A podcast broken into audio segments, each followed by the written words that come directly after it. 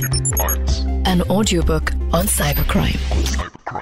अमित दुबे के साथ. भैया रेड एफ़ पर अब तक आपको रट जाना चाहिए कि मेरा नाम रौनक है। और मेरे साथ साइबर एक्सपर्ट अमित दुबे जी हैं। और शो का नाम है हिडन फाइल्स जो कि हर शनिवार को इस टाइम पे यानी सुबह दस बजे के करीब और हर रविवार को दो बजे के करीब आप सुनते हैं जहाँ जहाँ पर रेड एफ़ बजता है पूरे हिंदुस्तान। और ये इंडिया का पहला साइबर क्राइम रेडियो शो है। सर स्वागत है आपका अमित दुबे जी।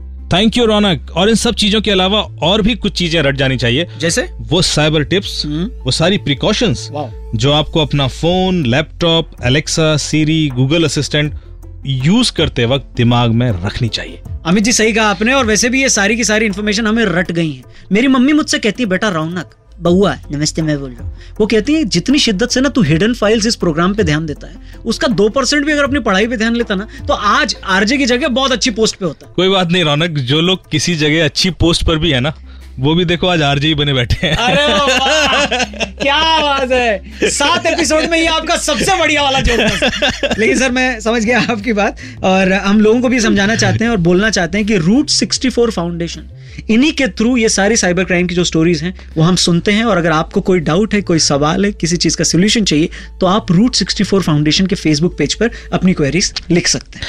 बिल्कुल सही कहा रौनक। और हम शुरू करते हैं हमारी आज की कहानी जिसका नाम है द लास्ट विश। शाम का वक्त था और मैं एक कॉन्फ्रेंस के सिलसिले में हैदराबाद में था। मैं कॉन्फ्रेंस से निकलकर सीधे रूम में जाके कुछ देर सोना चाहता था कि तभी मेरे फ़ोन ने मेरी ये प्लानिंग खराब कर दी। फ़ोन मेरी दोस्त रिद्धि का था। रिद्धि एक मशहूर जर्नलिस्ट और एक बहुत ही फ़ेमस न्यूज़ एंकर है। फ़ोन उठाया तो रिद्धि की आवाज़ आई। हेलो अमित तुम फ़ोन क्यों नहीं उठा रहे? कब से कोशिश कर रही हूँ? मैंने कहा अरे मैंने ध्यान नहीं दिया। मैं स्टेज पर था ना क्यों? क्या हुआ? रिद्धि ने बताया उसे मेरी मदद चाहिए। अर्जेंट उसे एक मेल आई है किसी अजनबी लड़की से। मैंने पूछा किस बारे में? उसके बाद जो रिद्धि ने बोला उससे मेरी सारी नींद उड़ गई थी। उसकी जान खतरे में है। उसको बचाना है। मैंने पूछा किसकी जान खतरे में है? कौन है ये? हमारे पास ज़्यादा वक्त नहीं है। मैं तुम्हें मेल फॉरवर्ड कर रही हूँ। तुम समझ जाओगे। हमें इस लड़की की लोकेशन पता करनी है। अभी जल्दी से जल्दी। रिद्धि की आवाज़ में घबराहट थी। और मुझे समझ आ गया था मामला कुछ खास है। मैंने कहा, मैं मेल पढ़ के फ़ोन करता हूँ। मैंने मेल बॉक्स खोला। रिद्धि की मेल आई हुई थी। मैं मेल पढ़ने लगा और मेरा ध्यान मेल के सब्जेक्ट पर गया। सब्जेक्ट था लास्ट विश मेल एक लड़की रितु से आई थी, जो कि रिद्धि की बहुत बड़ी फ़ैन थी। रितु ने अपनी लाइफ की सर्कमस्टेंसेस को बताते हुए रिद्धि से रिक्वेस्ट की थी कि वो उसके मरने के बाद उसकी कहानी पर एक शो बनाए। लड़की की मेल के मुताबिक वो एक फार्मासिस्ट थी और हाल ही में कॉलेज से पास आउट होके उसने एक हॉस्पिटल में नौकरी ज्वाइन की थी। वहाँ उसकी मुलाकात एक लड़के से हुई, वो दोनों एक दूसरे को प्यार करने लगे। घर वालों को ये पसंद नहीं था और वो इनके अगेंस्ट थे। रितु के भाई ने इनको पकड़ के एक दो बार मारा पीटा भी और अब फ्रस्ट्रेट होकर इसने ये डिसीज़न लिया था। इस मेल के अलावा हमारे पास इस लड़की की कोई और जानकारी नहीं थी, सिर्फ़ एक ईमेल। और ये लड़की किसी भी वक्त सुसाइड कर सकती थी। हमें इसे न सिर्फ़ ढूंढना था, बल्कि उसको ऐसा करने से रोकना भी था। 125 करोड़ लोगों के इस देश में ये लड़की किसी भी कोने में हो सकती थी। किसी गाँव में या किसी बड़े शहर में भी। मैंने रिद्धि को फ़ोन किया और कहा, आप इस लड़की को पहले से जानते हो? कभी कोई फ़ोन आया हो जो आपने काट दिया हो? उसने कुछ कहने की कोशिश की हो और आप बिज़ी रहे हो? याद कीजिए। नहीं, मुझे ऐसा कुछ याद नहीं। मुझे नहीं लगता। इस लड़की के पास मेरा नंबर है। इसने मेरी वेबसाइट से सिर्फ़ ईमेल किया है। अमित, किसी भी तरह इस लड़की को ढूंढो। इसको मरने नहीं देना है, वरना मैं अपने आप को कभी माफ़ नहीं कर पाऊँगी। रिद्धि काफ़ी इमोशनल हो गई थी। मैंने उनसे कहा, आप चिंता मत कीजिए, मैं पूरी कोशिश करूँगा। अब ज़िम्मेदारी मेरे ऊपर थी। कुछ सोचते हुए मैंने इस लड़की को एक जवाब ईमेल किया। ये सोचकर कि इसको ज़िंदगी जीने के लिए प्रेरित करूँ, शायद अपना डिसीज़न बदल दे। मैंने मेल भेजते समय इसमें एक आईपी लॉगर भी जोड़ दिया, ताकि जब भी वो मेल खोले तो मुझे उसका आईपी एड्रेस मिल जाए। और उस आईपी से मैं उसकी लोकेशन पता कर लूँगा कि वो इस समय कहाँ है। पर हम इस भरोसे नहीं बैठ सकते थे कि वो अपना मेल खोलेगी, शायद वो मेरा मेल पढ़ने से पहले कोई कदम उठा ले। क्या करूँ? हमें लगातार कोशिश करनी थी। मैंने उसकी मेल को पाँच छह बार पढ़ा बार बार पढ़ा। मुझे पता था इसी मेल से ही कुछ निकलेगा। और जो जानकारी निकल के सामने आई, वो कुछ यूँ थी। ये लड़की का नाम ऋतु छाबड़ा है। ये फार्मासिस्ट है। अमूमन 25-26 साल की हो सकती है क्योंकि एक लड़के के प्यार में है और अभी अभी पढ़ाई खत्म करके तीन साल से नौकरी कर रही है। इस जानकारी के साथ मैंने ऋतु छाबड़ा को फेसबुक पर ढूंढना शुरू किया। वो ऋतु छाबड़ा, जो फार्मासिस्ट हो पच्चीस छब्बीस साल के बीच में हो, मुझे ऐसे पाँच प्रोफ़ाइल मिले। फिर मैंने ढूंढा कि इसमें इसका सबसे नजदीकी दोस्त कौन है, जिसको बार बार टैग किया गया हो और फार्मासिस्ट भी हो। मुझे ज़्यादा वक्त नहीं लगा। और मैं ऋतु के फेसबुक प्रोफ़ाइल तक पहुँच गया। या किसी रेस्टोरेंट की। पूरी फेसबुक प्रोफ़ाइल खंगालने के बाद भी एक भी पोस्ट ऐसी नहीं मिली जिसमें कोई लोकेशन टैग हुई हो। आश्चर्यजनक रूप से ऋतु की फ्रेंड लिस्ट में उसका कोई भी परिवार का व्यक्ति नहीं था। कोई भी दूसरा छाबड़ा नहीं। मैंने फिर ऋतु का प्रोफ़ाइल देखा। उसके दोस्तों की प्रोफ़ाइल उसके वो दोस्त जो मुंबई के ही हों। अगर उनमें से किसी ने अपने फेसबुक प्रोफ़ाइल पर अपना ईमेल या मोबाइल नंबर डिटेल दिया हो इस तरीके से एनालाइज करते हुए मुझे उसके करीब आठ दोस्तों के ईमेल आईडी मिल गए और मैंने तुरंत सबको एक मेल लिख दिया। इस सब्जेक्ट के साथ कि ऋतु छाबड़ा को ढूँढने में मदद करें। मैं सोफे पर बैठकर सामने लगी घड़ी की ओर देखने लगा। हर भागता पल मेरी सांसों को और बोझिल कर रहा था। मैंने एक चाय बनाई। अभी चाय की पहली चुस्की ली ही थी कि फ़ोन पर एक अलर्ट टोन बजी। मैंने लपक के फ़ोन देखा तो वो आईपी लॉगर का अलर्ट था। इसका मतलब ऋतु ने मेल खोली थी। मैंने तुरंत आईपी चेक किया। उसकी लोकेशन पवई में ही थी। इस लोकेशन के हिसाब से वो यहाँ आठ दस किलोमीटर के आसपास कहीं भी हो सकती थी। उसने मेल खोली थी, इसका मतलब वो अभी ज़िंदा थी। मेरे स्क्रिप्ट के हिसाब से उसने मेल एक एंड्रॉयड फ़ोन पर खोली थी और उसका इंटरनेट ऑपरेटर भी पता चल गया था। लेकिन अभी भी मुझे उसका मोबाइल नंबर नहीं पता था। उसने मेल में लिखा कि वो हमसे बात करने से डर रही है। और वो समझती है कि बात कर लेने से उसकी ज़िंदगी में कोई बदलाव नहीं आने वाला। वो अपना प्यार हमेशा हमेशा के लिए खो चुकी है।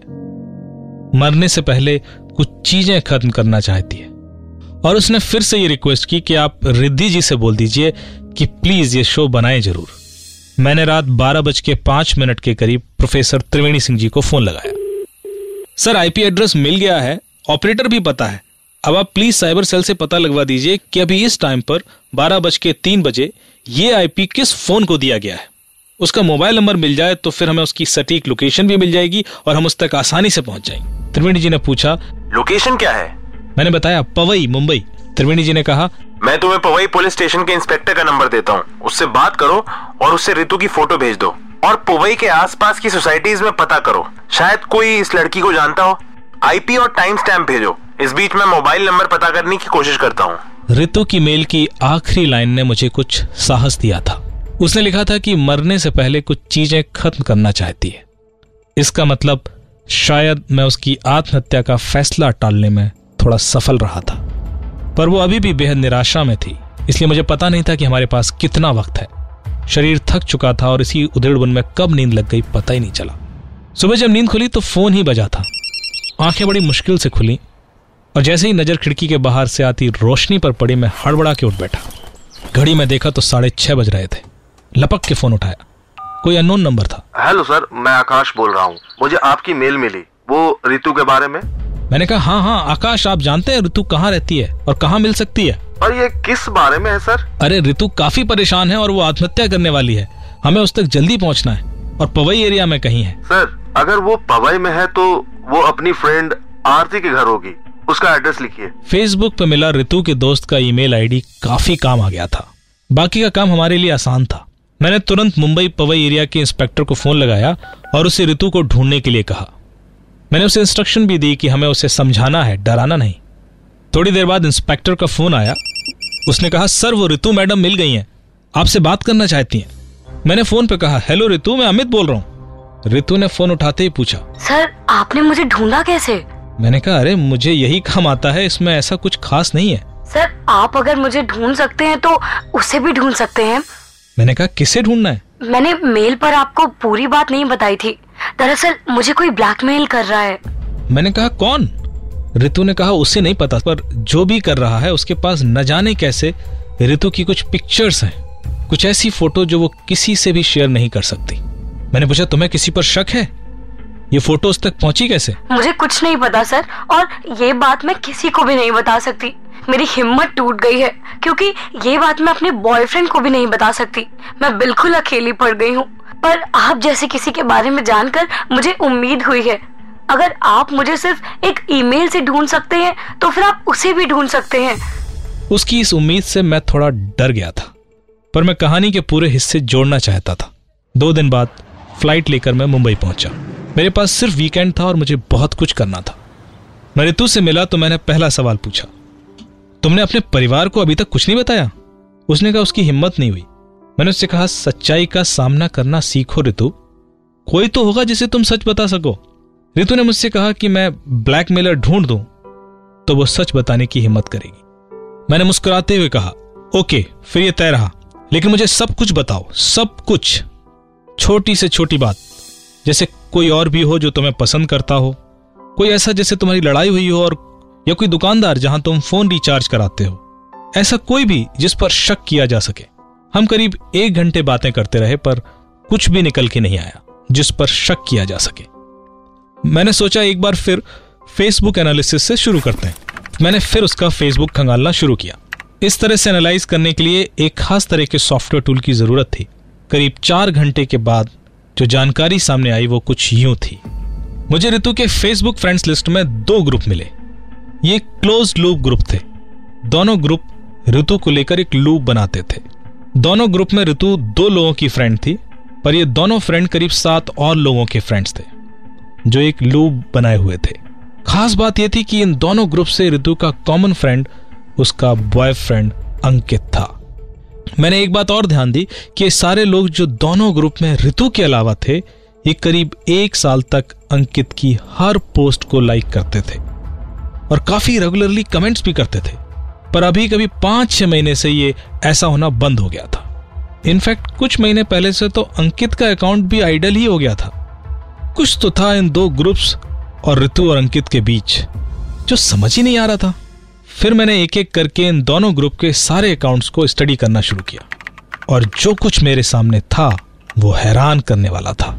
एक एक करके ये जो खुल रहा था, उसके हिसाब से इस ग्रुप के सारे अकाउंट फेक थे। इन दोनों ग्रुप में सिर्फ़ दो ही लोग रियल थे ऋतु और अंकित।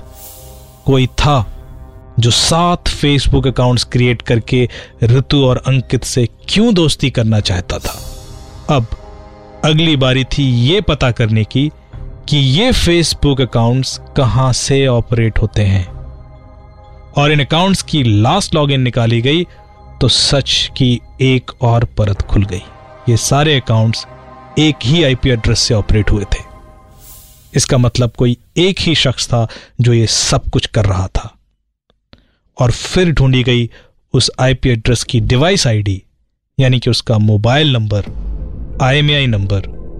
Mobile number मिलते ही मैंने इंस्पेक्टर को, उस शख्स को थाने में लाने को बोला। केस काफ़ी हद तक खुल चुका था।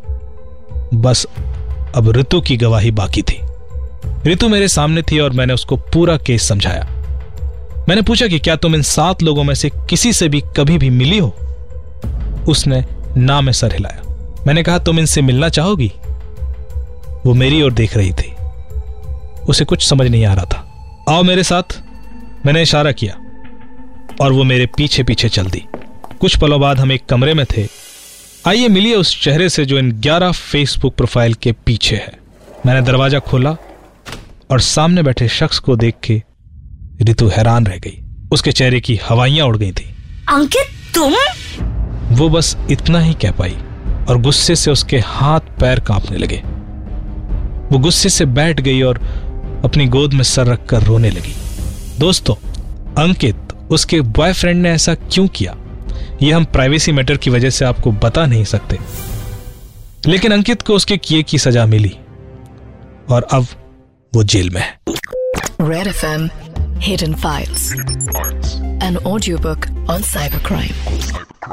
अमित दुबे के साथ। रेड एफएम पर मैं हूँ रौनक और अमित दुबे जी, एक बात बताइए। सुबह सुबह नाश्ते में आप क्या खाते हो? मतलब एक सुसाइड की धमकी देती ईमेल से आपने लड़की ढूंढ के निकाली।